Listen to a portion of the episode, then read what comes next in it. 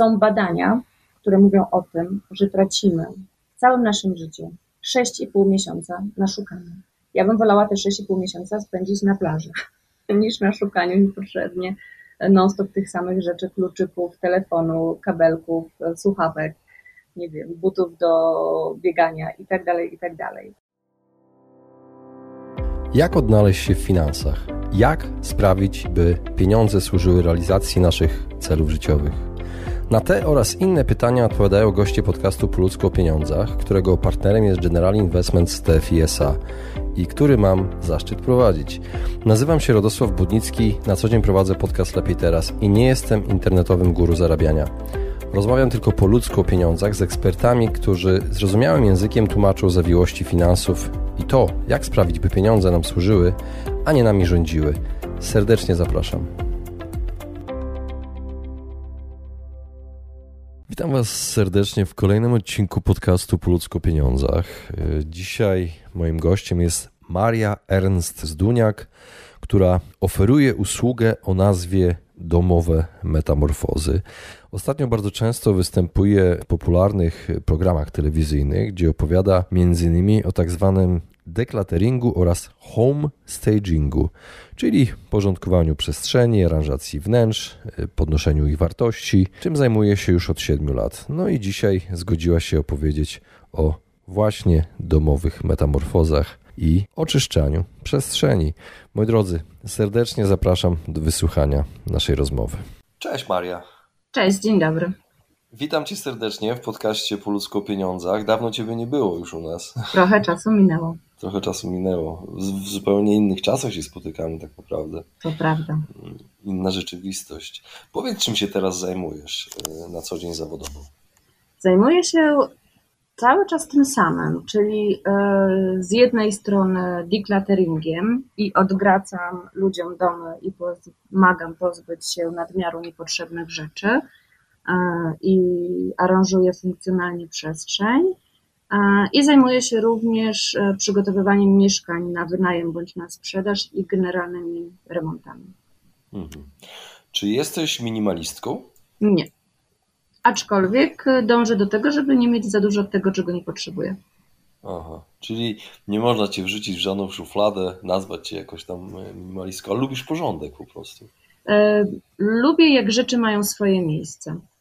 Wtedy wierzę, że jest nam dużo łatwiej utrzymać porządek. Uważasz, że pandemia w jakiś sposób zmieniła nasze podejście do porządku w przestrzeni domowej? Zdecydowanie. Zdecydowanie. Spędzając tyle czasu w domu, jeszcze wiele osób miało potrzebę wygospodarowania miejsca na tak zwany home office, na pracę z domu. Dużo osób uświadomiło sobie, jak dużo ma rzeczy i przedmiotów, z których w zasadzie w ogóle nie korzysta na co dzień, a tylko zagracają przestrzeń. Mhm. A powiedz, co się zmieniło w podejściu ludzi do tego tematu w ostatnim roku? Coś widzisz u... Bo rozumiem, że ty E, robi, zajmujesz się tymi rzeczami zawodowo, pomagasz tak, osobom, tak? tak w jaki tak. sposób to robisz? Jak to wygląda? E, spotykam się z klientami najpierw na konsultacje i ustalamy, z czym mają największy problem, co im przeszkadza, co chcą zmienić w swoim domu, w otoczeniu, czego chcą się pozbyć, jak chcą zaaranżować przestrzeń na nowo tak, żeby była funkcjonalna i żeby właśnie mogli ten porządek utrzymać na dłużej i w czasie konsultacji ustalamy konkretny plan działania. Czasami jesteśmy w stanie zrobić w czasie takiej konsultacji już jakiś mały fragment albo jakieś szafki w kuchni, albo szafkę w łazience, tak żeby pokazać, jak samemu klient może tą przestrzeń sobie uporządkować i odgracić. No i ustalamy plan działania, gdzie albo klient później może w swoim zakresie sam te zmiany wprowadzić, albo ja się spotykam później z klientami i wspólnie odgracamy przestrzeń. Mhm. A powiedz, y, czy coś zmieniło się y, w ich świadomości? Zauważyłaś y, po pandemii? Jest co tak. Zauważyli klienci, z czego tak naprawdę nie korzystają w domu, a z czego korzystają jakie przedmioty u nich po prostu są i leżą i nie są im przydatne, a co tak naprawdę na co dzień jest dla nich ważne i też na czym chcą się skupić. I dużo osób zaczęło czuć taką potrzebę właśnie uporządkowania tej swojej przestrzeni, bo przebywając nagle tyle czasu w domu, w jednym pomieszczeniu, pomieszczeniu uświadomili sobie, jak dużo rzeczy i przedmiotów ich otacza. I tak naprawdę też uświadomili sobie, co jest im potrzebne. Od takich bardzo prozaicznych kwestii, jak kobiety zauważyły, że inaczej się ubierają, nie potrzebują tyle szpilek, bo w ciągu pandemii większość czasu były w domu, jak mniej kosmetyków używają, chociażby do makijażu. Podobno są statystyki, które mówią, że szminek zaczęliśmy używać znacznie mniej i sprzedaż szminek jako produktu spadła diametralnie producentom. Więc tak, duże rzeczy klienci zauważyli, że tak nie potrzebują po prostu kupować non-stop i, i, i, dorzucać do swojego domu tyle przedmiotów. Mhm. A to wygląda tak, że ty przychodzisz na te konsultacje do nich y, do domu, robisz jakiś taki research? Mhm, tak, tak, zdecydowanie. No, jakby ja przede wszystkim zawsze podkreślam, że nie oceniam, nie krytykuję. Jestem po to, żeby pomóc i doradzić i rozwiązać jakiś problem. W związku z tym na tej konsultacji proszę, żeby klienci pokazali mi cały swój dom, wszystkie pomieszczenia, wszystkie szafy. E, proszę wręcz, żeby nie sprzątali przed moim przyjściem, żebym mogła zobaczyć, jak na co dzień oni żyją i funkcjonują i jak to wygląda w rzeczywistości. A więc jest to taka, powiedziałabym, mocno intymna usługa, ponieważ no, klient wpuszcza mnie do swojego domu i pokazuje różne swoje zakamarki, no ale jest to niezbędne po to, żebym mogła jak najlepiej doradzić, co z tymi rzeczami zrobić. A powiedz, y, kto jest najczęściej Twoim klientem? Co Powiem... się zmieniło może tak? Hmm. Jakiś nowy, nowy rodzaj klientów się pojawił? Powiem Ci, że to jest bardzo ciekawe pytanie i ono często pada, ale y, to jest trochę taka usługa, z której korzystają wszyscy i wszyscy potrzebują um, odgracić swój dom, niezależnie od statusu e, zawodowego, od um, statusu finansowego. I są to zarówno single, jak i um, rodziny, matki z dziećmi, biznesmeni. Tutaj nie ma takiego podziału, kto korzysta z tych usług. A trafiłaś kiedyś na tak zwanych horderów? O, dużo jest takich osób. No generalnie, gdyby nie osoby, które E, jakby mają dużo i za dużo, to ja bym nie miała co robić. To też oczywiście jakby zależy jaka grupa przedmiotów, e, kto czym się interesuje. Bardzo dużo w tym całym odgracaniu i porządkowaniu przestrzeni to jest tak naprawdę praca z przekonaniami i z przeszłością. Ponieważ z jakiegoś powodu te rzeczy i te przedmioty e, klienci mają w swoim domu. I często są to rozmowy mm, dlaczego je mają, dlaczego uważają, że powinni je mieć, dlaczego uważają, że nie wypada im oddać bądź pozbyć się tych rzeczy.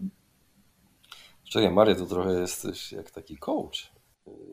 Coach terapeuta bym powiedział, bo tak, bo ludzie na pewno mają jakieś takie wzorce wyniesione z domu, bo rodzice, bo dziadkowie.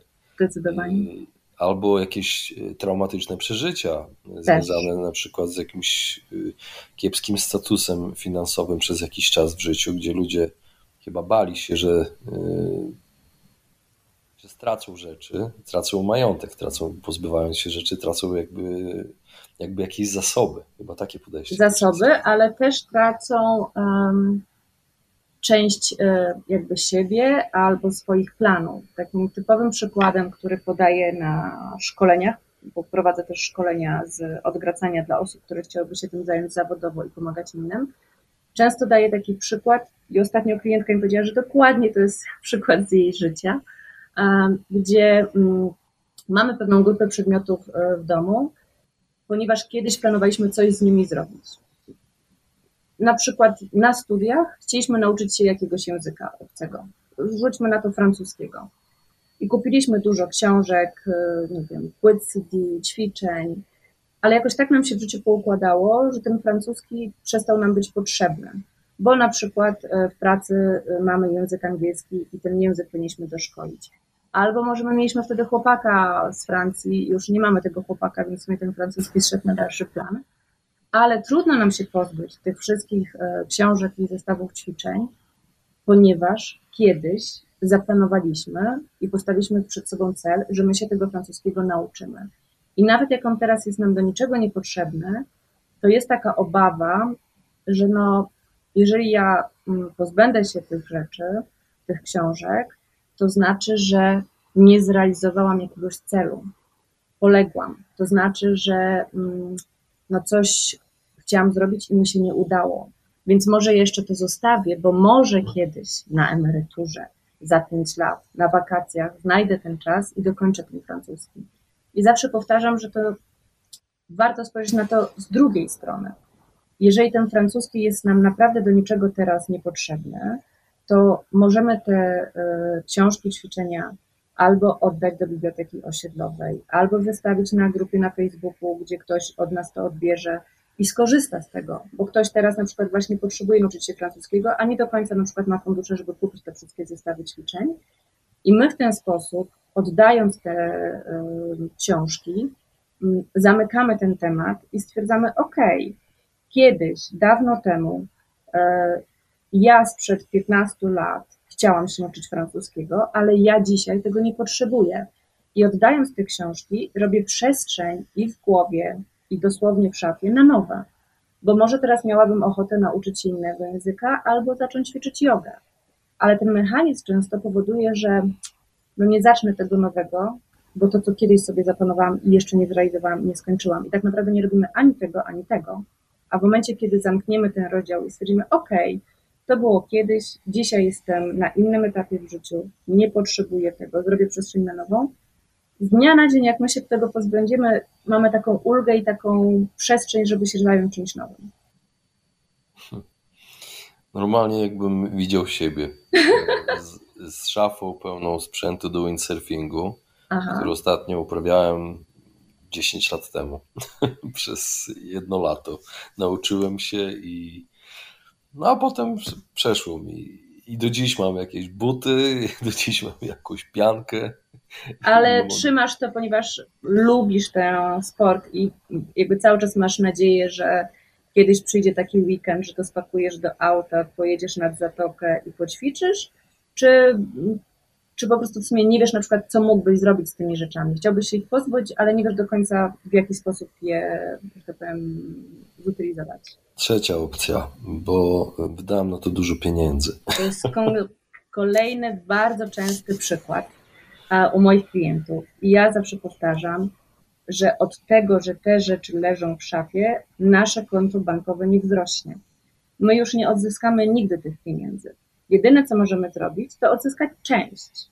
Czyli możemy to spróbować sprzedać i część tej kwoty odzyskać. Bo to, że to leży w szafie, to nagle jakby i tak z roku na rok po pierwsze traci wartość, ale nam portfela nie wzbogaca w żaden sposób. Mhm.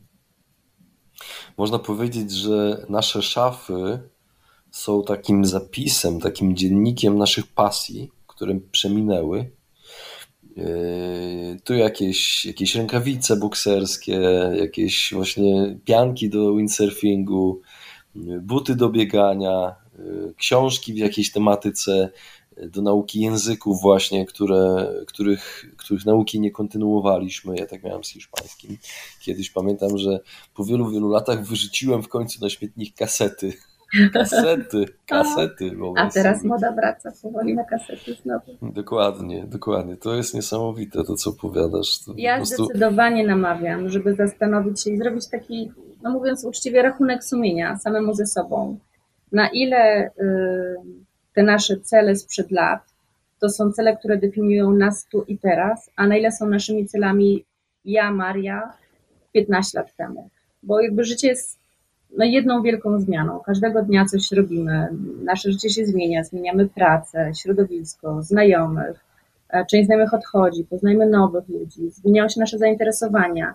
I ja wyznaję zasadę, że nie ma sensu tak kurczowo trzymać się pewnych tematów, bo one w większości sytuacji powodują w nas frustrację różnego rodzaju. E, tak jak ty mówisz, że wydajesz na to dużo pieniędzy, to pewnie raz na jakiś czas, jak otwierasz tą szafę, się zastanawiasz jejku, tyle pieniędzy wydałem, nie korzystam, bez sensu.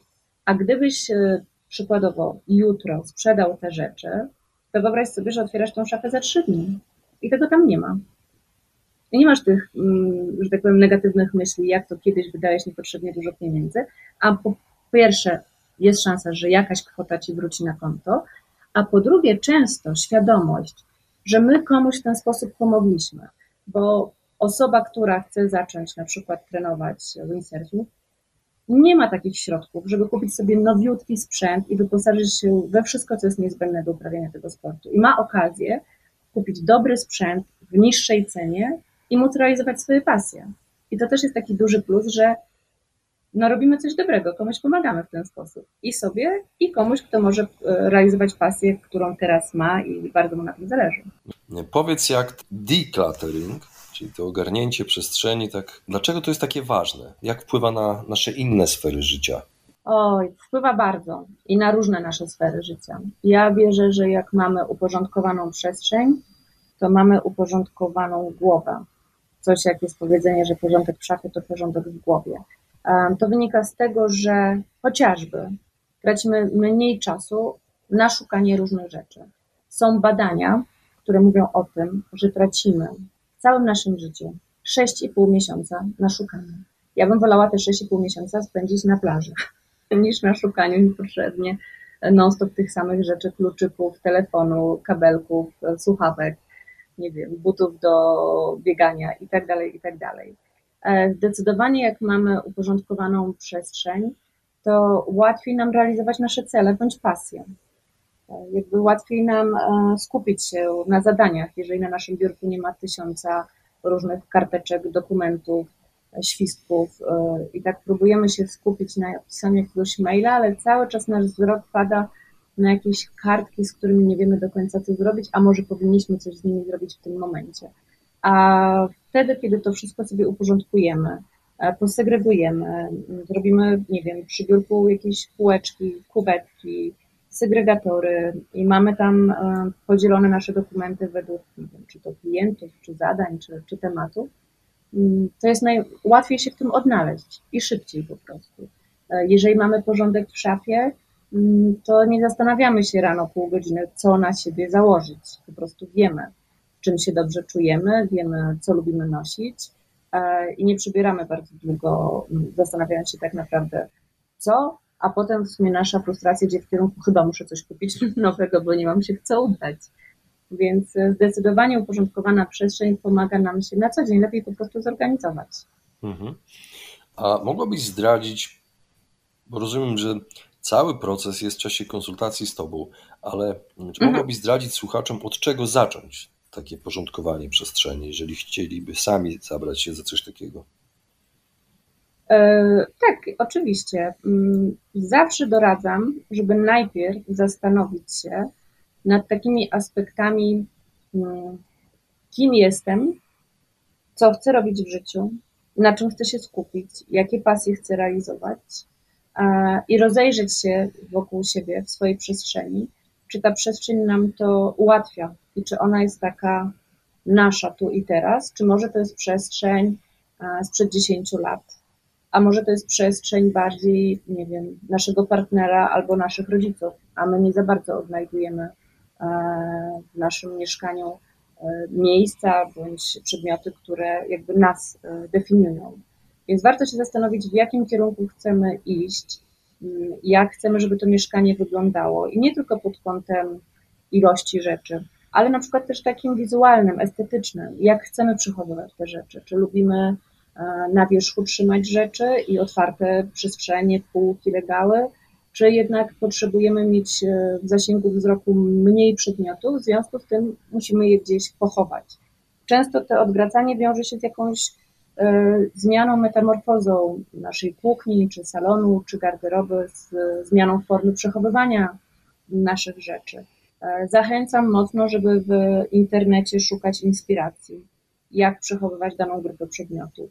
E, można przejechać się raz na jakiś czas do e, dużych, popularnych sklepów meblowych, gdzie mamy też na ekspozycjach gotowe aranżacje, czy to kuchni, czy łazienki, sypialni, różne systemy szaf, półek, pojemników do przechowywania i zastanowić się, jaki styl jest tym naszym stylem.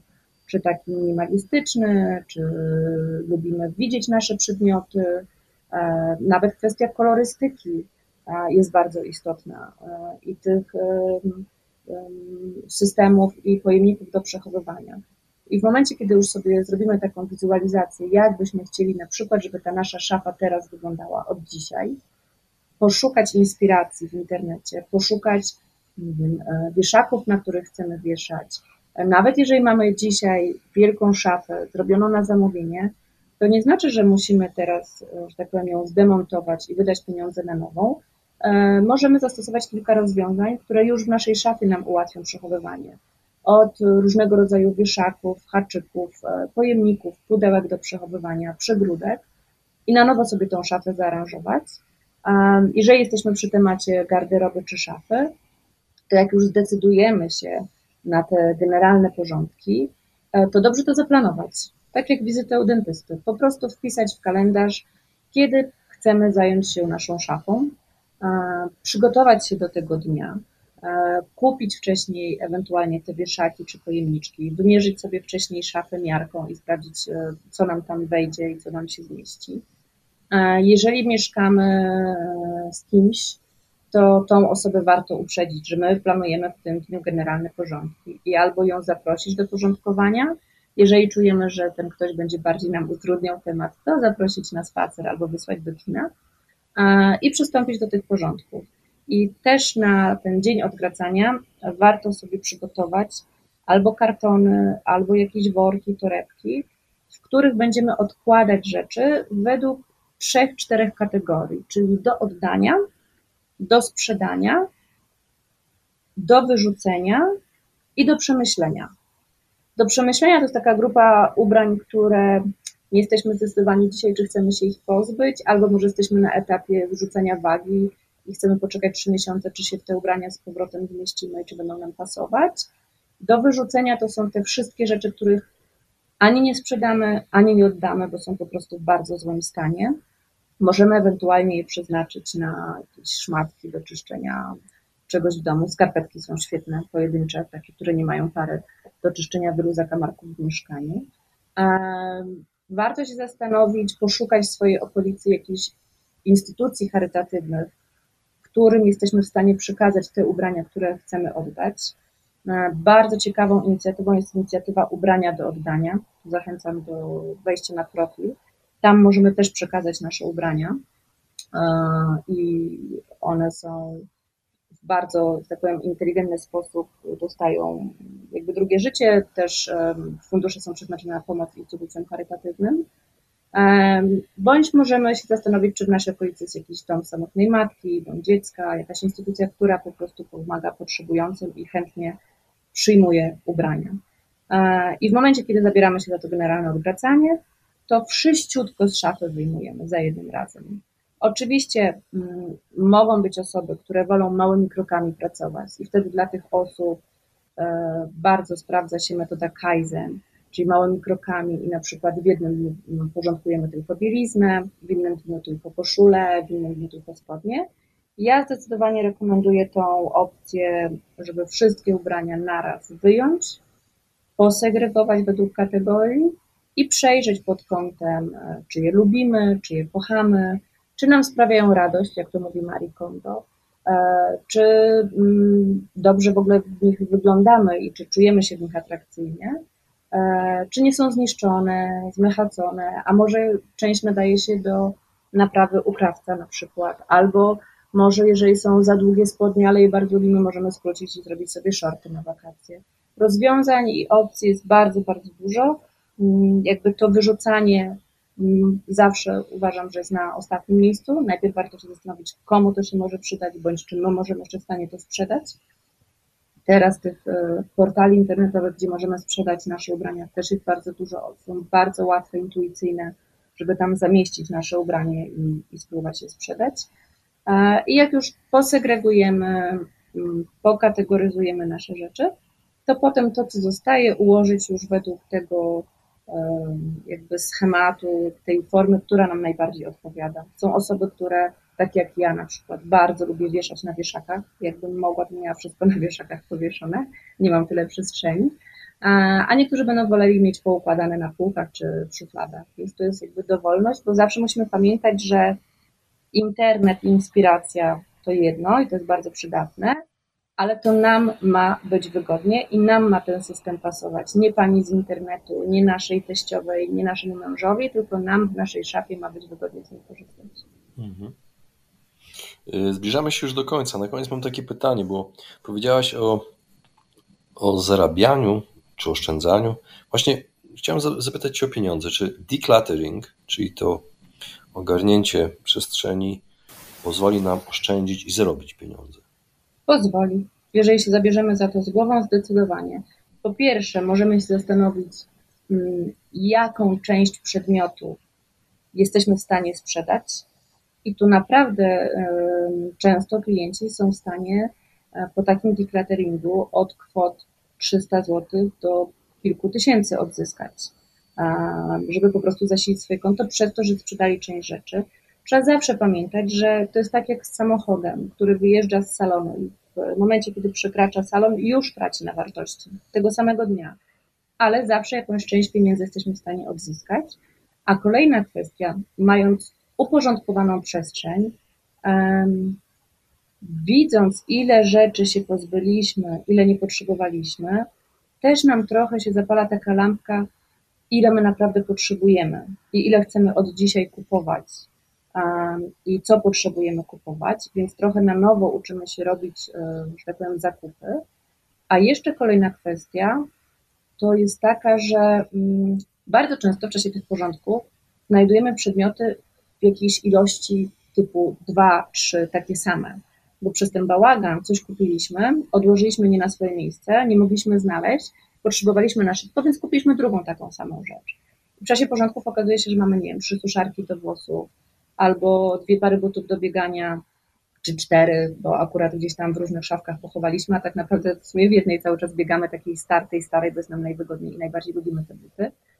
Więc e, też pozbywamy się jakby mm, tego, co mamy w nadmiernej ilości, ale w przyszłości też zastanawiamy się, czy coś musimy rzeczywiście kupić i mając porządek, odkładając te rzeczy na miejsce, jakby wiemy, co mamy i nie robimy tych takich spontanicznych zakupów, bo na szybko czegoś szukamy i nie możemy znaleźć, a akurat jedziemy na wakacje i wiemy, że mieliśmy taki namiot, co tam dzieciom się rozkłada na plaży, ale no, no nie wiemy zupełnie, gdzie on teraz w tej piwnicy to kupimy szybko, bo to przecież raptem 150 zł.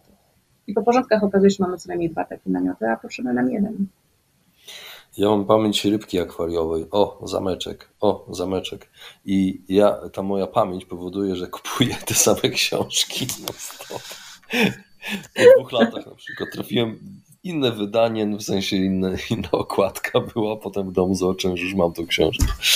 Więc to się zdarzyło. A propos e, takich zakupów, e, ja też bardzo e, lubię kupować książki, czytać książki, ale już od długiego, długiego czasu stosuję na sobie taką metodę, że jak jestem w księgarni, to po prostu robię zdjęcie tej książki, którą myślę, że powinnam kupić, mi się przyda, chciałabym ją przeczytać. Mam taki folder na komputerze, książki do kupienia. I ponieważ mam listę całkiem sporą książek, które na razie chcę przeczytać w domu, to te książki czekają na moment, kiedy będę miała przestrzeń, żeby je przeczytać i dopiero wtedy je kupuję. I tak można zrobić z różnymi kategoriami, że tak powiem, przedmiotów. E, teraz nasze telefony mają tak dużą pamięć, że możemy nawet w telefonie trzymać te zdjęcia, niekoniecznie przerzucać na komputer. E, I to nam już nie umknie, ten tytuł książki, ale teraz go nie kupujemy, no bo mamy pięć innych, które powinniśmy w domu najpierw przeczytać. Mhm. Maria, mm, ostatnie pytanie na koniec. Jak można Ciebie znaleźć? Y, masz jakieś, jakąś stronę, żeby się z Tobą skontaktować? Tak, i na y, strona internetowa i moje social media nazywają się domowemetamorfozy.pl domowemetamorfozy.pl Bardzo Ci dziękuję za rozmowę. Bardzo dziękuję. Było miło jak zawsze. Właśnie wysłuchaliście podcastu Po ludzku o pieniądzach. Mam nadzieję, że Wam się podobało. Jeśli tak, poświęćcie swój czas, proszę pozostawić swoją recenzję na Apple Podcast. Jeżeli macie pytania lub propozycje dotyczące kolejnych audycji, piszcie do mnie na fanpage'u Po ludzku o pieniądzach i do usłyszenia następnym razem. Pozdrawiam serdecznie.